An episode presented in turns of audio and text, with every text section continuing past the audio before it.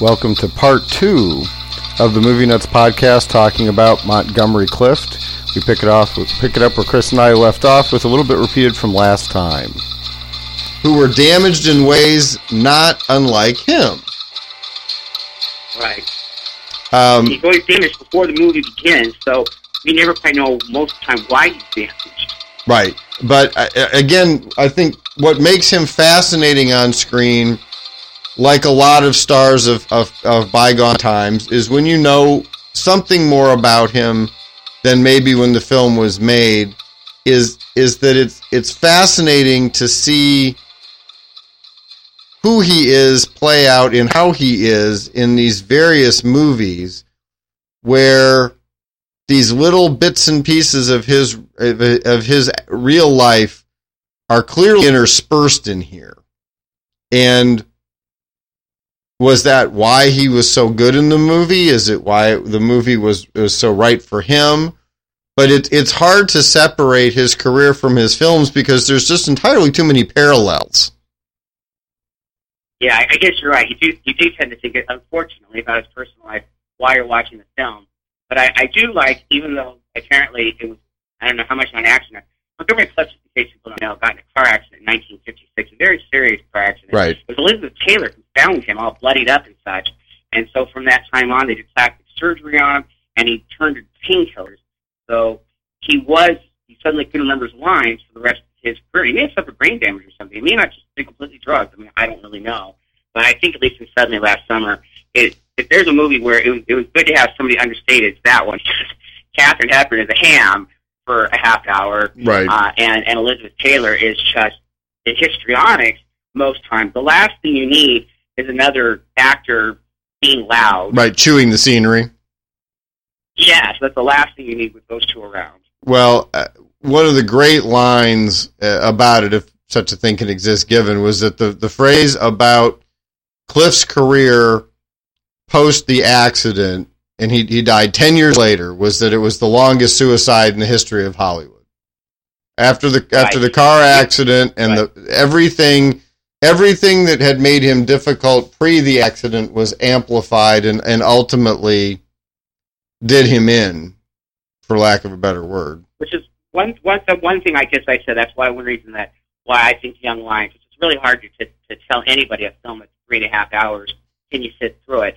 It's Montgomery Clift, Dean Martin. Dean Martin's uh, first movie after breaking up with Jerry Lewis, and and I've joked with Rob about this that uh, I watched every Martin Lewis film, and if possible, they were getting worse. So for Dean Martin to all of a sudden jump out and have a great role, um, and, and Montgomery Clift is really the person that leads this film on and then uh, it's it's almost two separate movies with Montgomery Clift and Dean Martin um, in World War II, and a separate story with Marlon Brando as a German soldier. And the three and a half hours is really terrific for its art. I think it's such a better film than From Here to Eternity. I think the love affairs are better because the people that are brave become weak. The people that are weak become brave, and it takes on the the, the real life. It doesn't feel like a soap opera. It feels like a like a storyline um, and the Montgomery Clift character is sort of the weaker character who doesn't quite know who he is or what he's about, and he ultimately becomes a very good soldier.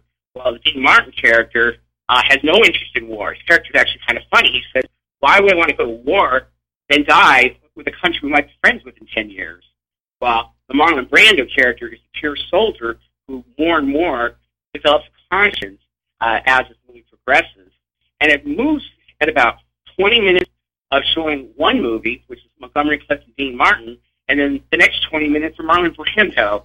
It's a very bizarre to do it that way, and yet I think because three actors are so compelling, and even the supporting characters are so good, that this is Montgomery Clift. It might be his best performance. It's certainly one of them, um, and he does show a lot more livelihood. Even if he has some fighting scenes, I didn't believe any of the fighting scenes in From Here to Eternity. uh, the, the fighting scenes here, where he mostly gets pummeled and beat up a lot because the other soldiers are hazing him, uh, are far more real. And um, I think it's just if you if, if you think um, you, if got Montgomery Clift, Dean Martin, and Marlon Brando in three plus hours, this one's worth it. Even if you're not a, a great war fan, that, um, there are violent scenes, but this is mostly a non-violent movie that doesn't even move at a fast pace, and to me, doesn't seem slow. In fact, I was I was hooked um, watching it today, and I only intended on watching it a couple minutes just to kind of remind me of something, and I can turn it off. It was, it, I loved it more now than I've ever loved it. Well, and as a, as an aside, uh, Chris is actually a boxing historian, so he knows a little bit something about how fights should look. Uh, I, well, right, it, I know how they should look. So that's what From Here to Eternity really, unfortunately, doesn't. I'm a wrong person to watch it. Just like you, Rob, sometimes probably watch lawyer movies completely different. Roger Ebert, when he reviewed, I never once saw a movie in a newspaper office that looked like a newspaper office. So right. yes, the the boxing, everything is From Here to Eternity, and the fact that there's no black people in the movie, um, I, it's just uh, it's a, a white soap opera that needs organ music, and and the Young Lions is a story. Um, I guess all all stories are soap operas, but this one really took its time to tell these three characters' lives, and quite frankly, for the supporting characters too. Well, and similarly to the other experiences we talked about, um, apparently as a result of this, he, he made a lifelong, albeit unfortunately not a very long life, but lifelong friend uh, out of Dean Martin during the making of this movie. And in, in fact, one of the stories about his accident uh, references that after Elizabeth Taylor had saved him and the, the press had descended, uh, Dean Martin, Michael Wilding, and Kevin McCarthy effectively stood guard as he was taken into a hospital to make it impossible to take photographs of, of him uh, in the state he was after the accident. So Martin oh, wow. had become a, a yeah champion for him, and when he had you know become known as as another troubled actor, Martin was a person who always invited him to events and would come with him because what are you going to say to Dean Martin? But again, and, and hey, well, think, think think of this too. If you were Dean Martin, when you're breaking up with Jerry Lewis, everyone says Jerry Lewis is just going to keep on going. Your career is over. You might be able to do nightclub singing, but you're not. You don't have a movie career of any kind. Now you're it's your first movie. Your buddy isn't Jerry Lewis. Your buddy is Montgomery Clift. Montgomery Clift has all that reputation, um, right? And yet Montgomery Clift probably couldn't be nicer, more generous, um, you know. And and Dean Martin just at a time where he needed um, a miracle uh, here is this miracle. Well, and and uh, as we talked about in our last podcast, of course, uh, Dean later connects with John Wayne and and has a very substantial post Jerry Lewis film career, based uh, in large part on his early choices uh, about about with whom he decided to pair, such as Clift and Brando and and others, to make these these great movies. Yeah, I should point out though people haven't seen the Young Lions, there's there, there's only one very brief scene at the end where Marlon Brando appears with Dean Martin and uh, Montgomery Clift, and I don't want to say how, how that is, just in case somebody's interested and wants to see the movie. But basically, it's two movies, and Marlon Brando's in his own movie by himself as a German officer, and uh, Montgomery Clift and Dean Martin are in their own movie um, as um, Americans who will have to make decisions about whether they go to war or not.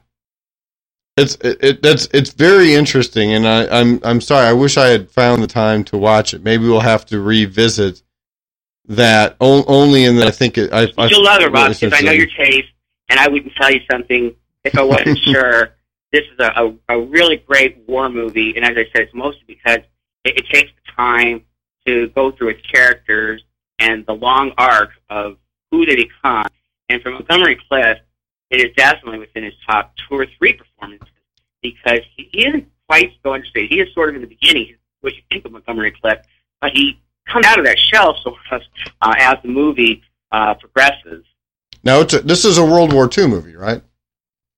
Yes, exactly. Okay. And as, is I, am I remembering? It begins, it begins, it begins with Germany ready to conquer uh, the Europe and take down England, while America really doesn't care that much about the right, war. sitting sitting out but, the war to this point. But they're classifying people. Right. The Dean Martin character has no interest in going to war, and the Montgomery Clift character doesn't really have he doesn't, he doesn't have any self confidence. He doesn't know who he is or what he is. So he's almost like, well, I'll go to war because people say this is important. At least it's an opinion. It's not my opinion because I don't have any opinions. I see. And he meets a girl and has a very nice extra.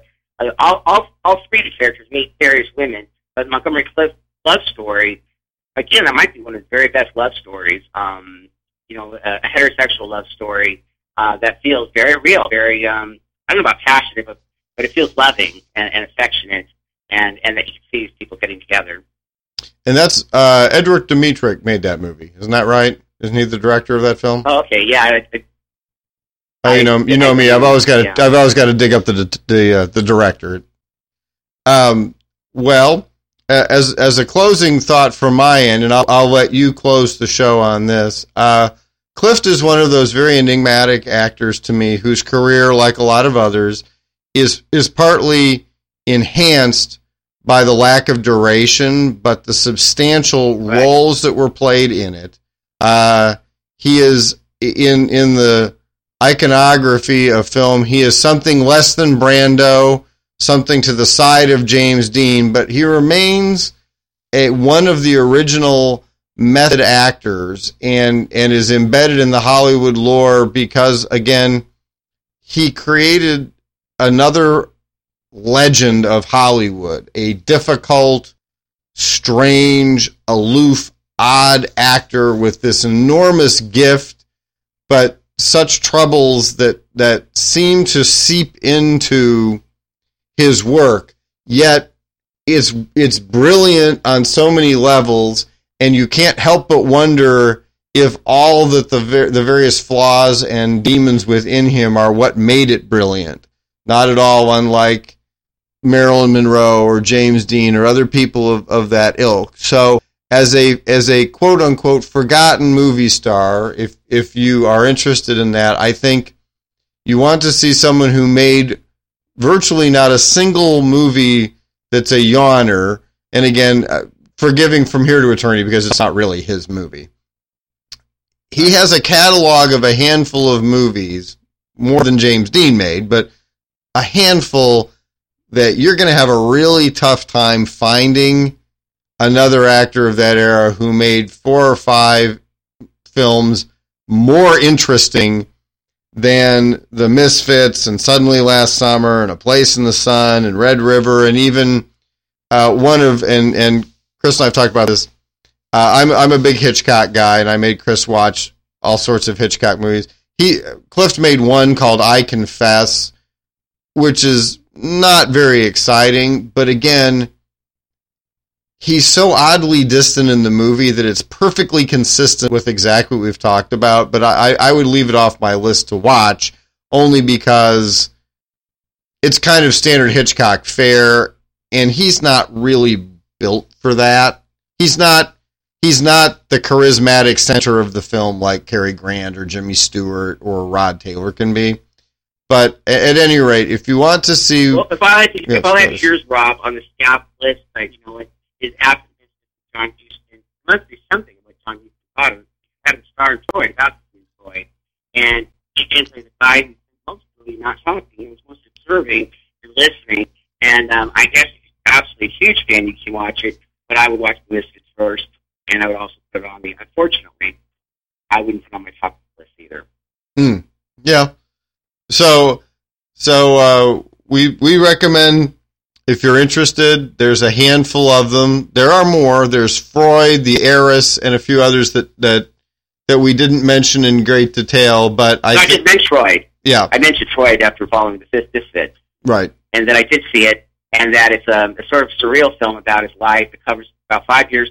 And one interesting thing about Montgomery Clift in that role, I will say, is I'm not putting myself up as great looking, but when I was about 41, I looked like I was about 30. His character's supposed to be about 30, and it's actually 41. He doesn't look 30. He looks old. He looks. He doesn't. he, he, was getting old fast, and um, uh, it's sort of a hokey film about mental illness and stuff like that. But Montgomery not bad, and made a decision to observe. And that's how it's been. Probably. So check out perhaps the Misfits. Uh, suddenly last summer, have a seat because it's going to take you on a ride you're probably not ready for, especially for a black and white movie. A Place in the The Sun. first half hour, your ride's going to be in a rocking chair, ready to go to sleep, strangle Katharine Hepburn. But after that, it's going to take you on a very weird ride. It, it is. I, I don't know. I, I think. I think the ride of the first half hour is interesting only in that you get to see the garden Right. as, as part of it, and Well, and maybe I'll have to. Well, you get. I You, you- go ahead, go ahead. you- I was just going to say, I, I know, I know she's she's scenery chewing and she's a little over the top and and those things, but I'll I'll say this: Tennessee Williams' dialogue is so equally over the top that having Katharine Right. Hepburn say it almost works. It, it- you know, because if if can you imagine someone more of a straight player like a, a Grace Kelly or an Eva Marie Saint or someone trying to say those lines, you'd say, "What? What in the world?" But Well, there's, def- Yeah. there's definitely something special about Tennessee Williams himself that when you hear it, oh, it's his play, but Gore Vidal took over, and who did what that you, that first half hour, at least you know it's Tennessee Williams dialogue. And then when all the lobotomy and, and, and women picking up gay prostitutes for husbands and getting naked and all that stuff, you go, oh, there's Gore Vidal. um, you can sort of figure out who's who. well, but between Tennessee Williams and Gore Vidal, there had to be buckets of guilt being walked around the set just to uh, to keep the mood appropriate. Yeah. Well, Chris, any final thoughts about Monty, as they called him, Montgomery Clift? I just say that if I have my my four list, it would be um, Red River, uh, Place of Sun, Young Lion, and The Misfit. So those would be my four. Excellent. Well, we recommend all those if you're interested in in Mr. Clift, who was, uh, I think, a legend, uh, a star in one regard, but I think, uh, in my opinion, a Hollywood legend is almost a better description. But nonetheless, somebody that uh, is in an awful lot of very good, very classic, very important films throughout Hollywood's golden age, and and worth checking out if you if you enjoy that sort of thing. Uh, on that note, Right, last, my, Yeah, go ahead. my last note, and then I'll, I'll, let you, I'll let you close, is that also I was thinking about Montgomery Clift being a movie star. You know, I have these little television shows and such like that, and I even see people like John Wayne on television shows. I see John Wayne in commercials. I see him do interviews. You almost only exclusively see Montgomery Clift in movies. You don't see Mhm. him showing up on television. You don't see Montgomery Clift commercials. Uh, you don't see interviews really with Montgomery Clift. I think there's one that I saw, but but he most of the time anything you're going to get from him is what you see in the movies. Right. Uh, un- unlike those people as you're describing, he did not have an off screen persona that we loved too. We knew very little about him off screen. We only knew him on the screen. Right.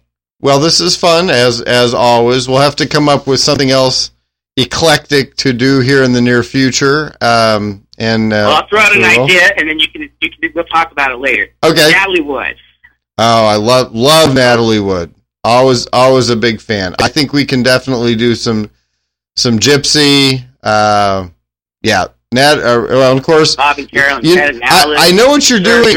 I know what you're. I was about to say. I know what you're doing here.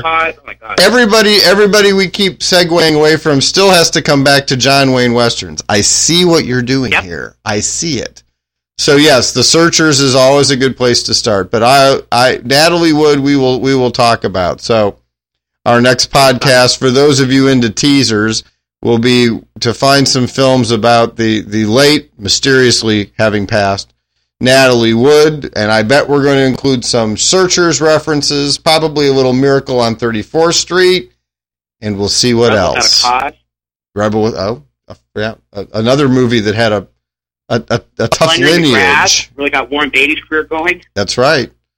Um, well, so was it Bob and Carol, Bob Carroll, Ted and Alice? There's a lot. There's there, she's another person that's in a lot more movies than you think she is, and I think we'll probably yeah, by the time she's 31, it's almost over. right. And uh, I'm going to guess that we're both probably going to be willing to skip Brainstorm, but I'm not going to prejudge just in case. well, Well- let's see. Montgomery Clift's a lot of fun, and we try to pick people that that you and I both really like, and we hope other people maybe like you know don't you don't think about them as much as they deserve to be remembered. Well, and I think you've hit another good one. So we'll um, we will put ourselves together and figure out some movies to watch, and we will we will regale with tales of Natalie Wood in a future podcast. But for now, um, this is again the Movie Nuts podcast signing off, and thanks once again to Chris Shelton, one of the original Movie Nuts, for coming on with me, and thank you for listening. Bye, Chris. Thank you. Bye bye. Thanks.